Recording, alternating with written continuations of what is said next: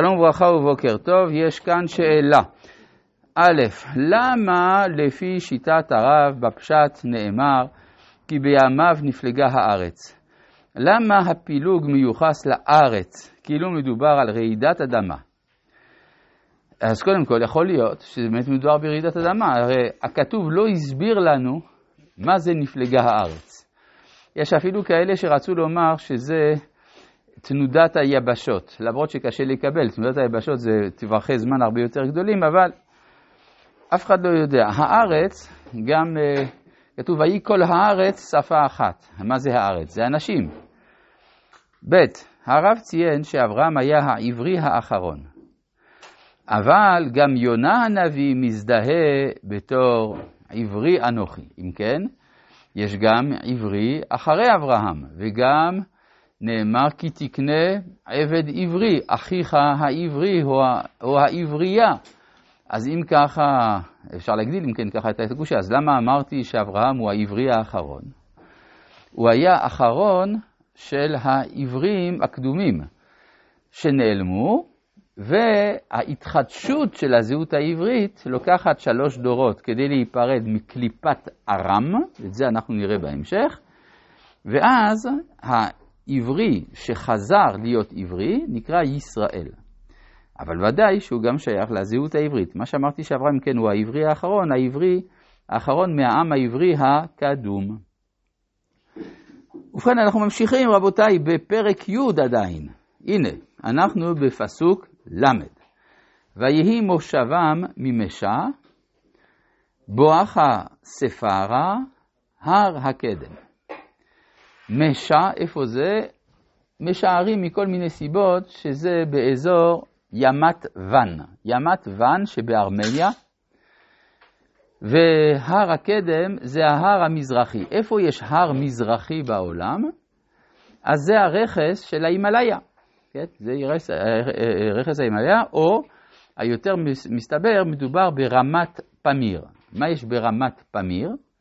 זה מה שמכנים את זה גג העולם, זה מקום שהוא יחסית צר, שדרכו עברו כל אה, ההגירות הגדולות של בני אדם בימי קדם.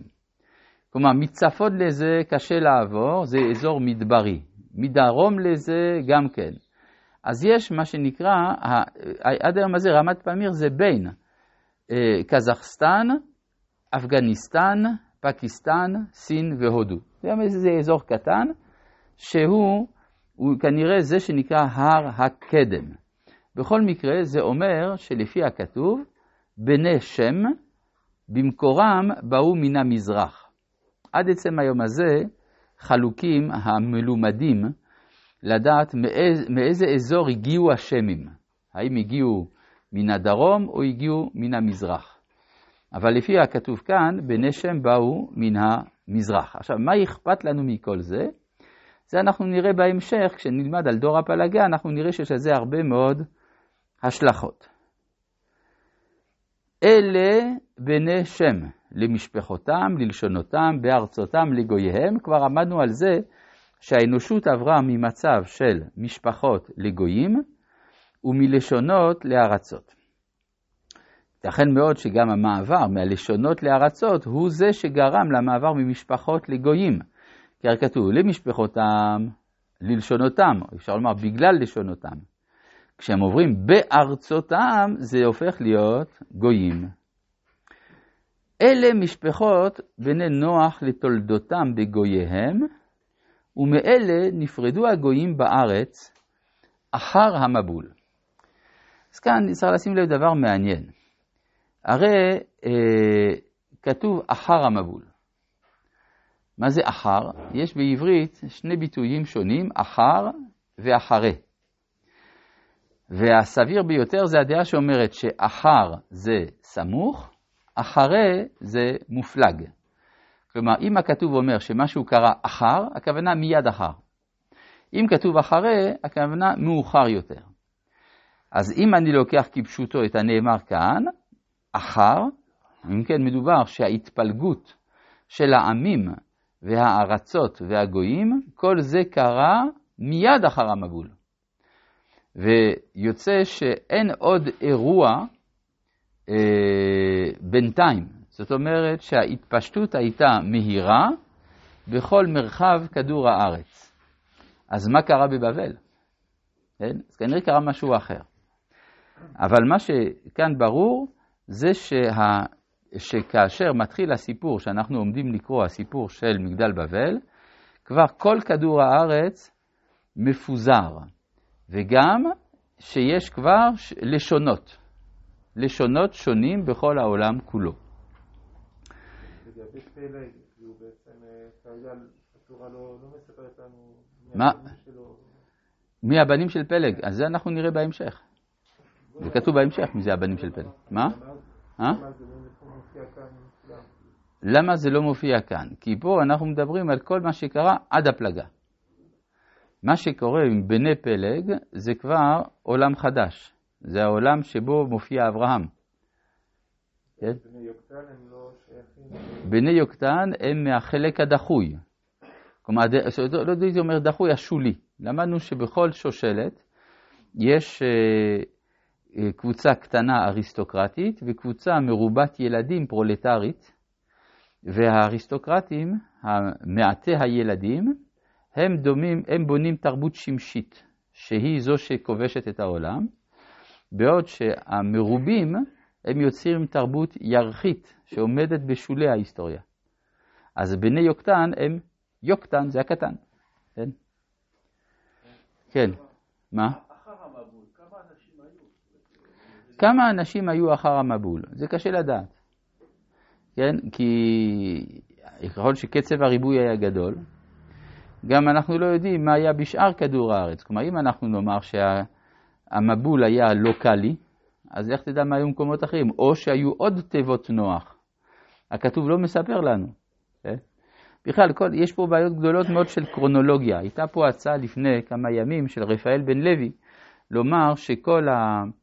שהמבול תואם לאיזושהי קטסטרופה עולמית שקרתה לפני עשרת אלפים שנה. אז אנחנו, קשה לנו לדעת בדיוק למה הכתוב מתכוון. יש לי שיטה בזה, אולי אנחנו נראה את זה בהמשך גם. בסדר? פרק י"א, פסוק א',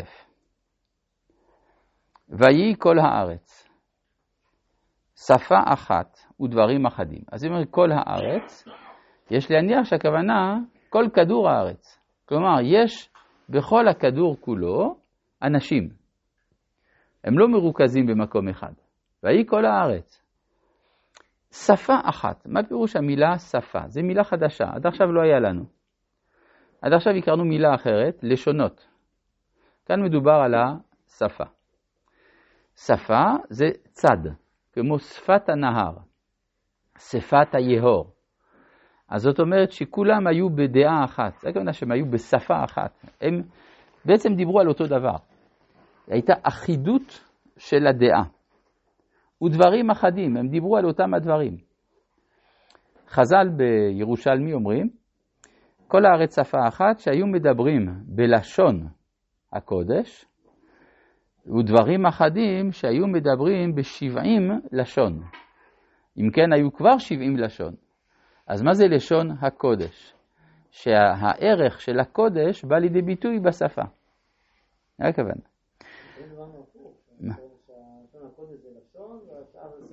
אז לא, זה, לא, לשון הקודש 70 לשון, זה הביטוי בחז"ל. עכשיו, מה ההבדל בין שפה ללשון? שפה זה חיצוני, כן? למשל, מן השפה ולחוץ. לשון זה פנימי, האיבר של הלשון הוא פנימי, הוא בתוך הגוף, הוא לש. הוא ה...